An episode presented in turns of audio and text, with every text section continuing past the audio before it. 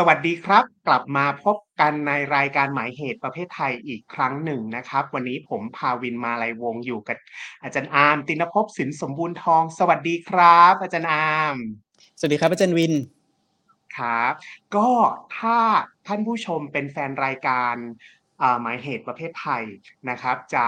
จะเห็นว่าอาจารย์อาร์มกับผมกับอ่าต่อศักดิ์หรือว่ากับปกป้องเนี่ยอ่าอาร์มมาพูดถึงประเด็นเกี่ยวกับ ประเทศสิงคโปร์ค่อนข้างบ่อย ค่อนข้างเยอะเป็นความสนใจ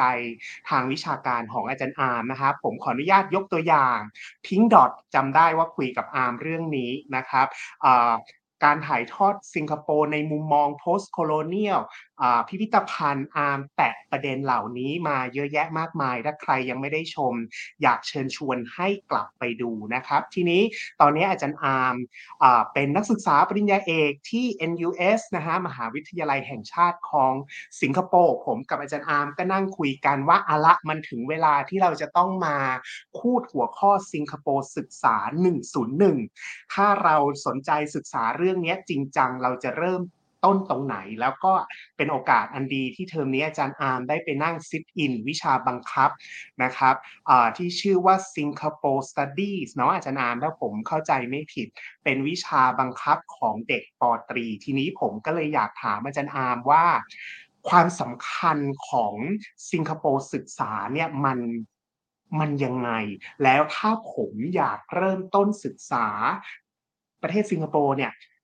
ในจากมุมมองสังคมวิทยาเนี่ยจะใช้กรอบทฤษฎีอะไรในการเริ่มต้นครับอาจารย์อา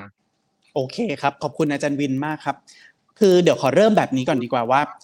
มันไม่ได้เป็นวิชาที่นักศึกษาปอเอกต้องไปเรียนนะ แต่ว่าเราขอขออนุญาตอาจารย์ เข้าไปนั่งซิทอินแล้วไปนั่งฟังบรรยายกับนักศึกษาปตรี เพราะมันเป็นวิชาศึกษาทั่วไปครับสำหรับนักศึกษาปีหนึ่งปีสองทีเนี้ยเราก็อธิบายว่าเรามีความสนใจด้าน Singaporean Studies เราอยากเทคคอร์สวิชาด้านสังคมวิทยาอะไรก็ตามที่เป็นพื้นฐานด้านสังคมสิงคโปร์แล้วเผอิญว่าวิชานี้เนี่ย ใช้ชื่อตรงตัวเลย Singaporean Society แต่ว่าชื่อเดิมของมันเนี่ยใช้ชื่อเต็มว่า Singapore Society in Sociological Perspective ก็คือในมุมมองทางสังคมวิทยา ด้วยความที่เราสงสงสัยและสนใจมาก ๆ ว่า เออเราจะศึกษาไอ้สิ่งที่เรียกว่า Singaporean Studies อย่างเป็นสังคมวิทยาเนี่ยมันจะทำยังไงได้บ้าง ก็เลยพยายามอย่างมากที่เข้าไปนั่งเรียนวิชานี้ แล้วก็อินกับมันมากๆ จนกลายมาเป็นหนึ่งในวิชาที่เทอมนี้เรา enjoy ที่จะเรียนสุดๆเลยนะครับอาจจะเพราะพื้นฐานว่าส่วนหนึ่งเราก็มีความสนใจ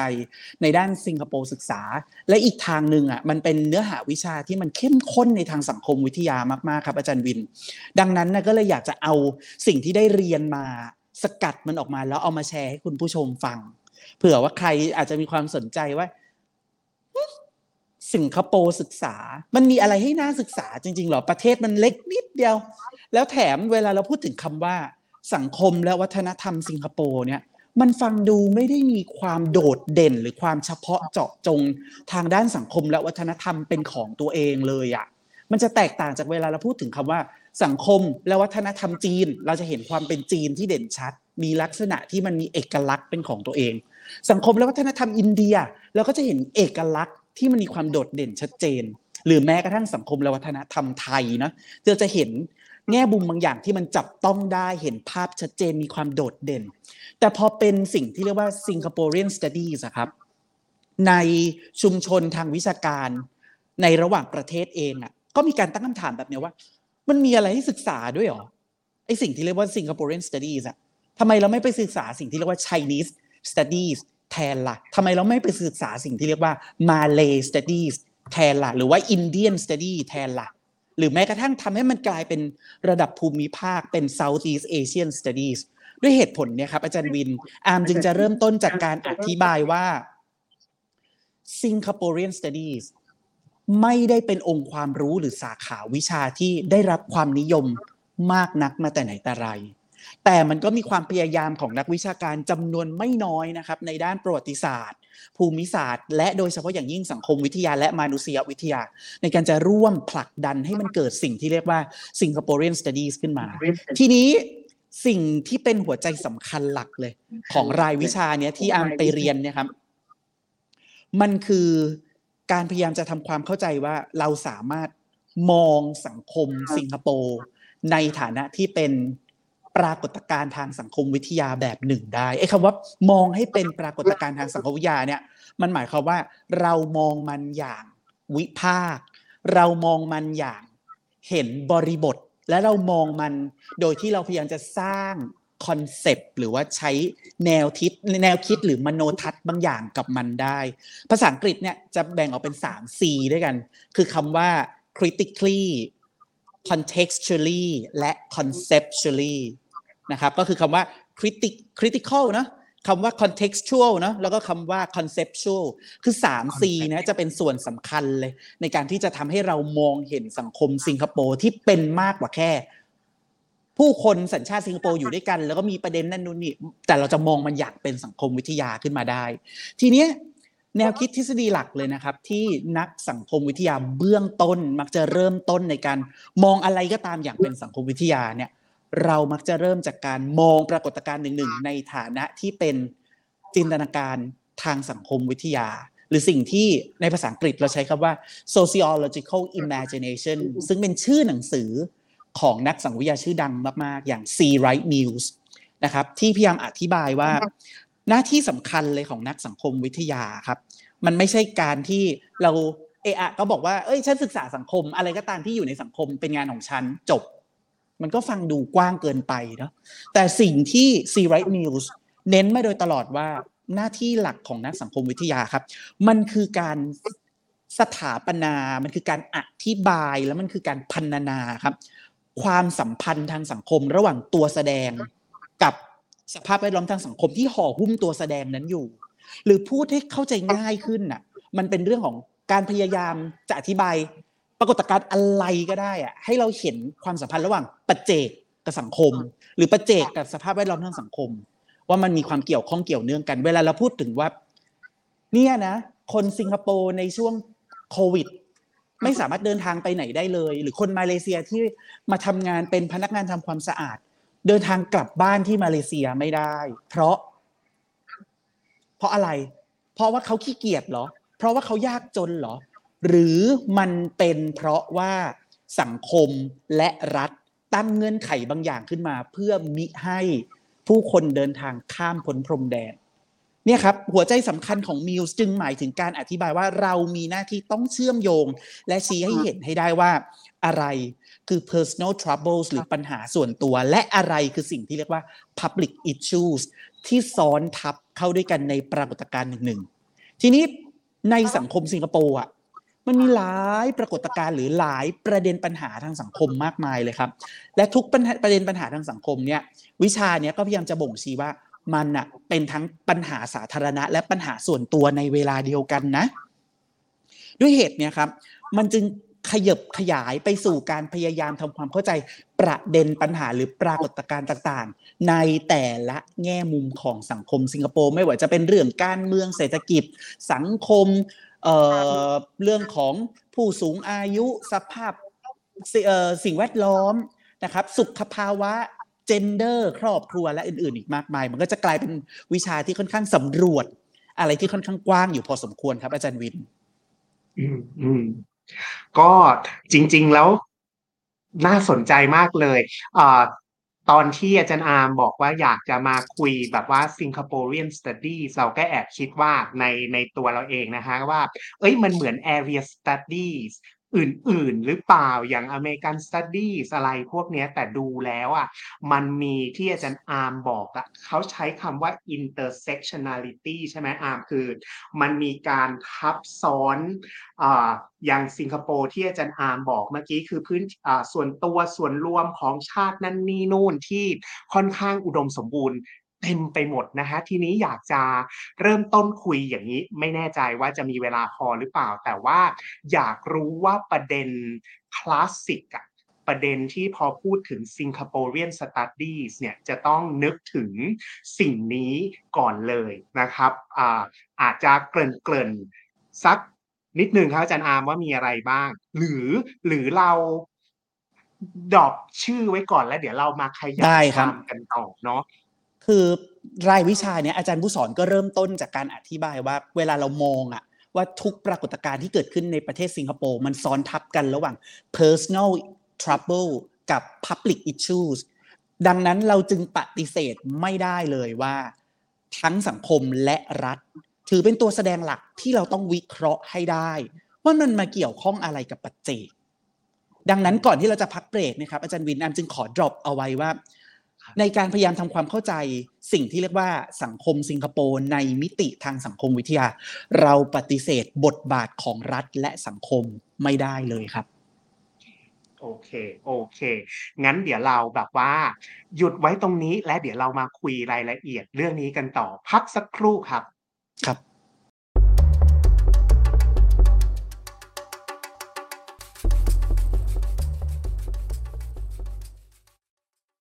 กลับมาพูดคุยกันต่อนะครับ กับอาจารย์อาร์มตินภพสินสมบูรณ์ทอง เรายังคุยกันเรื่องสิงคโปร์ศึกษา 101 วันนี้นะครับ ก็ในช่วงเบรกแรกนะครับ เราพูดถึงการถึงกรอบทฤษฎีที่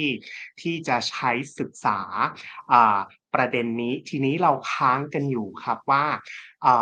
เริ่มต้นพอพูดถึงสิงคโปร์ศึกษาเนี่ยส่วนตัวคิดว่ามันมีประเด็นที่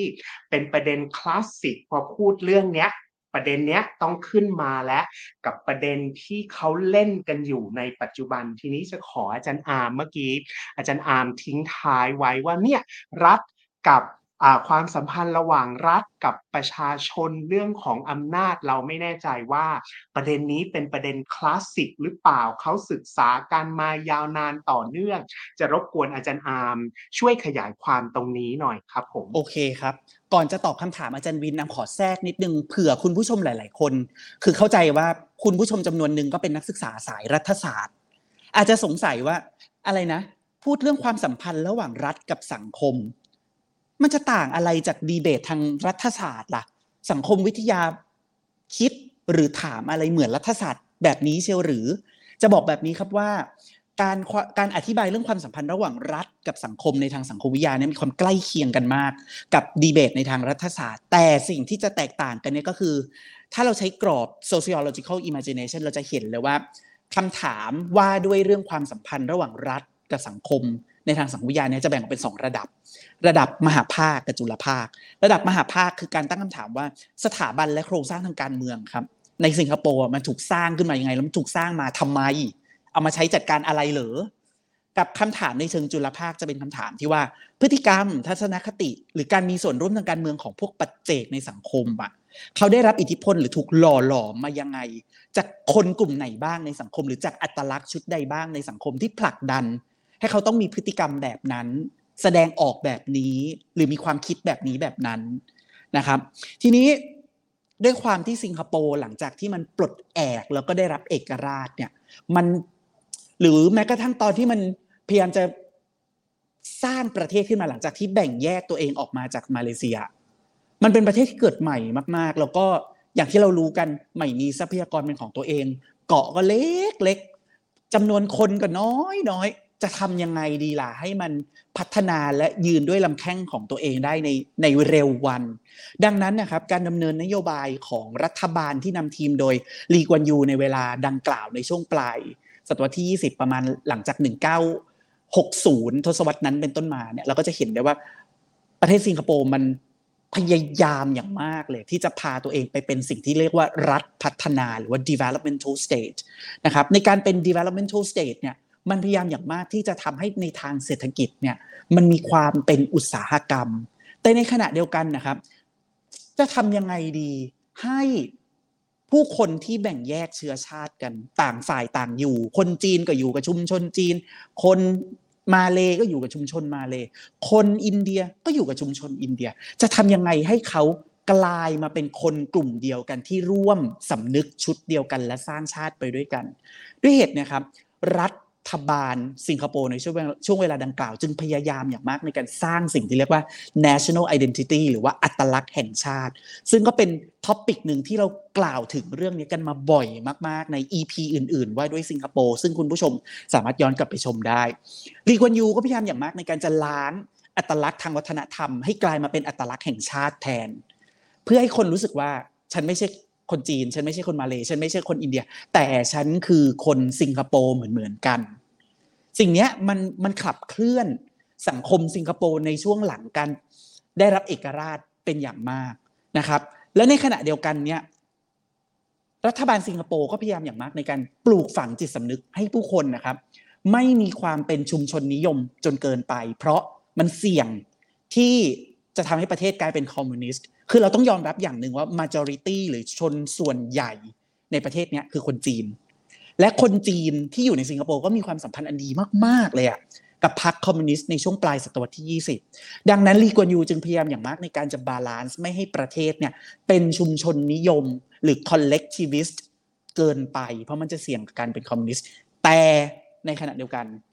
ก็พยายามไม่เสี่ยงที่จะทำให้ประเทศเป็นปัจเจกนิยมเกินไป เพราะ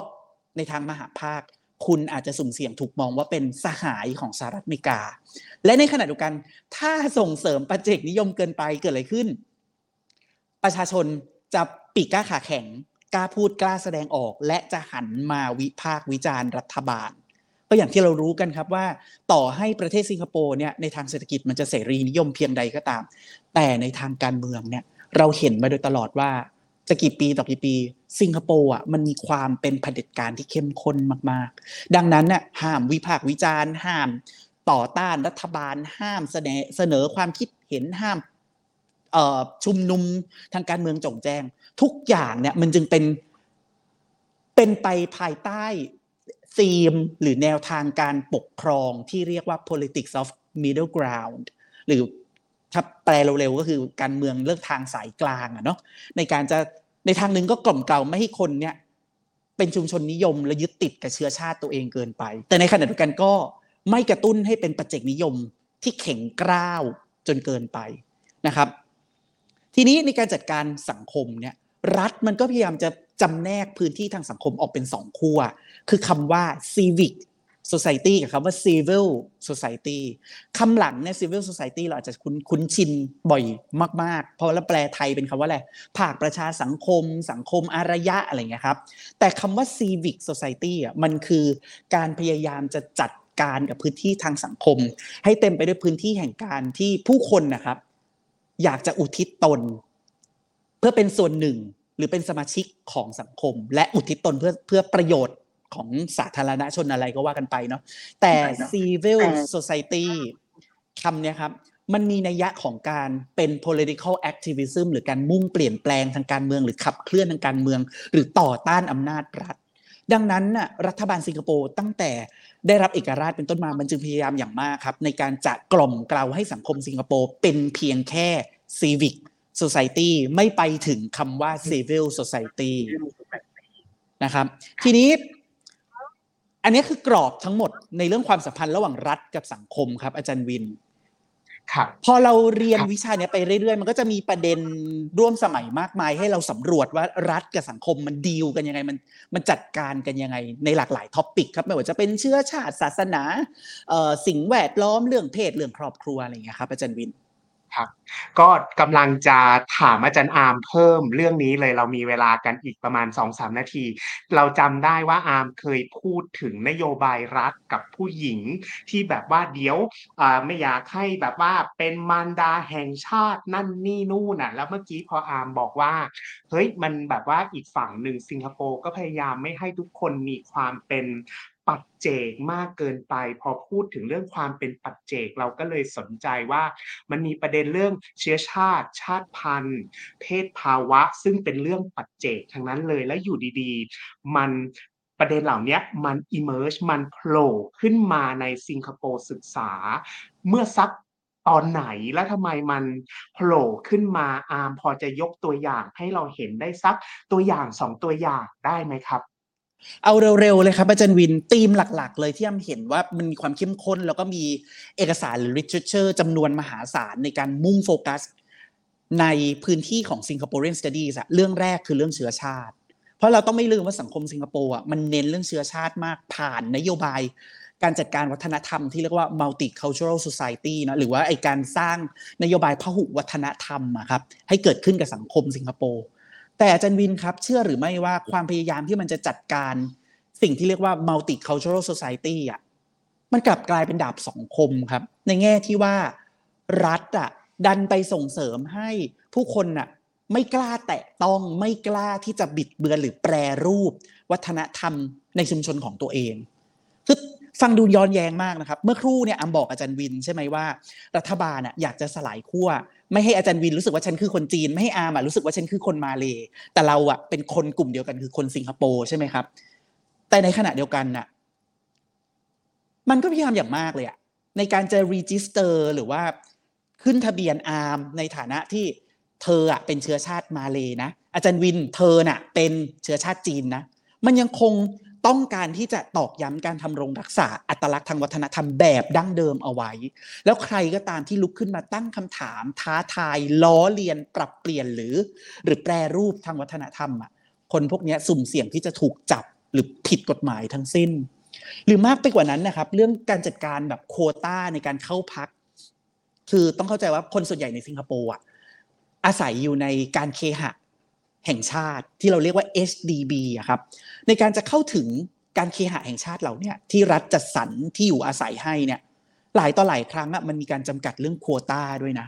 ว่าเฮ้ยถ้าที่เนี่ยสัดส่วนคนจีนมีเยอะแล้วอะมันต้องมีบางส่วนนะที่เซฟไว้เป็นโควต้าสำหรับคนมาเลยสำหรับคนอินเดียจะได้อยู่รวมกันได้ ในชุมชนนี้แบบคละเชื้อชาติเนี่ยครับ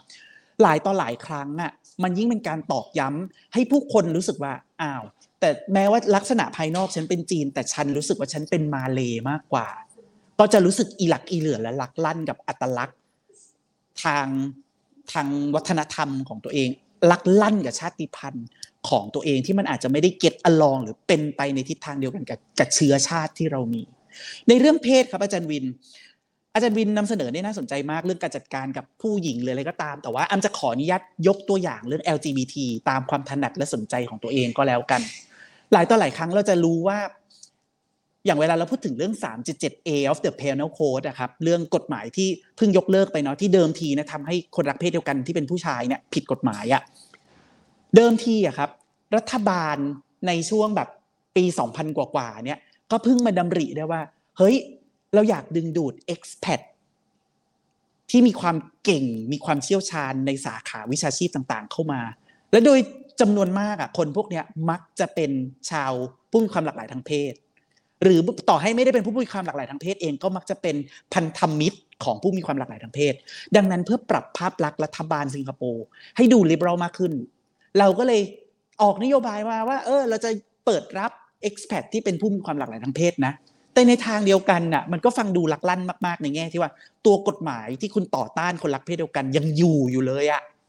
ดังนั้นนะครับ การจัดการพื้นที่ของสังคมในฐานะที่เป็น civic society ในแง่ที่ว่า เฮ้ยสังคมอะเต็มไปด้วยผู้คนที่มุ่งอุทิศตนให้เป็นประโยชน์กับส่วนรวม อันนี้แหละตอกย้ำเลยว่ารัฐ กระตือรือร้นมาก ที่จะทำให้พื้นที่สังคมกลายเป็น civic society ไม่ใช่ civil society ที่เต็มไปด้วยความแข็งกร้าว เต็มไปด้วย political activism เต็มไปด้วยความต้องการที่จะ change สังคมทั้งสังคมครับอาจารย์วิน น่าสนใจมีความย้อนแย้งมีความแบบว่า นั่นนี่นู่นอยากคุยเพิ่ม แต่ว่าเวลาหมดแล้วต้องบอกท่านผู้ชมอย่างนี้นะคะเมื่อกี้ผมกับอาจารย์อาร์ม brief กันว่ามันมีประเด็นที่อาจารย์อาร์มแล้วผมอยากคุยกันต่อไม่ว่าจะเป็นสิ่งที่เรียกว่าวิกฤตข้าวมันไก่ 2023 หรือความเป็น over PC ในสังคมสิงคโปร์ปัจจุบันไอ้ความท้าทายที่สิงคโปร์เผชิญหน้าอยู่ตอนนี้ แต่ว่าผมว่าต้องจัดเพิ่มอีกสักหนึ่งเทปแล้วล่ะครับอาจารย์อาม วันนี้ต้องขอบคุณอาจารย์อามมาก ๆนะครับ ที่มาแลกเปลี่ยนที่มาแนะนำพวกเราที่สนใจว่าประเด็น Singaporean Studies เนี่ยถ้าเราจะเริ่มต้นแบบ ตัว intro เนี่ยจะเริ่มต้นที่ไหนนะครับ ท่านผู้ชมคิดเห็นอย่างไร มีความคิดอยากแลกเปลี่ยนสามารถทิ้งคอมเมนต์ไว้ได้นะครับ แล้วก็อย่าลืมกดไลค์กดแชร์กด subscribe ให้กับรายการหมายเหตุประเภทไทยสำหรับวันนี้ ขอบคุณอาจารย์อามมาก ๆ และพวกเราขอลาไปก่อนนะครับ กลับมาพบกับรายการหมายเหตุประเภทไทยได้อีกทุกคืนวันอาทิตย์ วันนี้ลาไปก่อน สวัสดีครับ สวัสดีครับ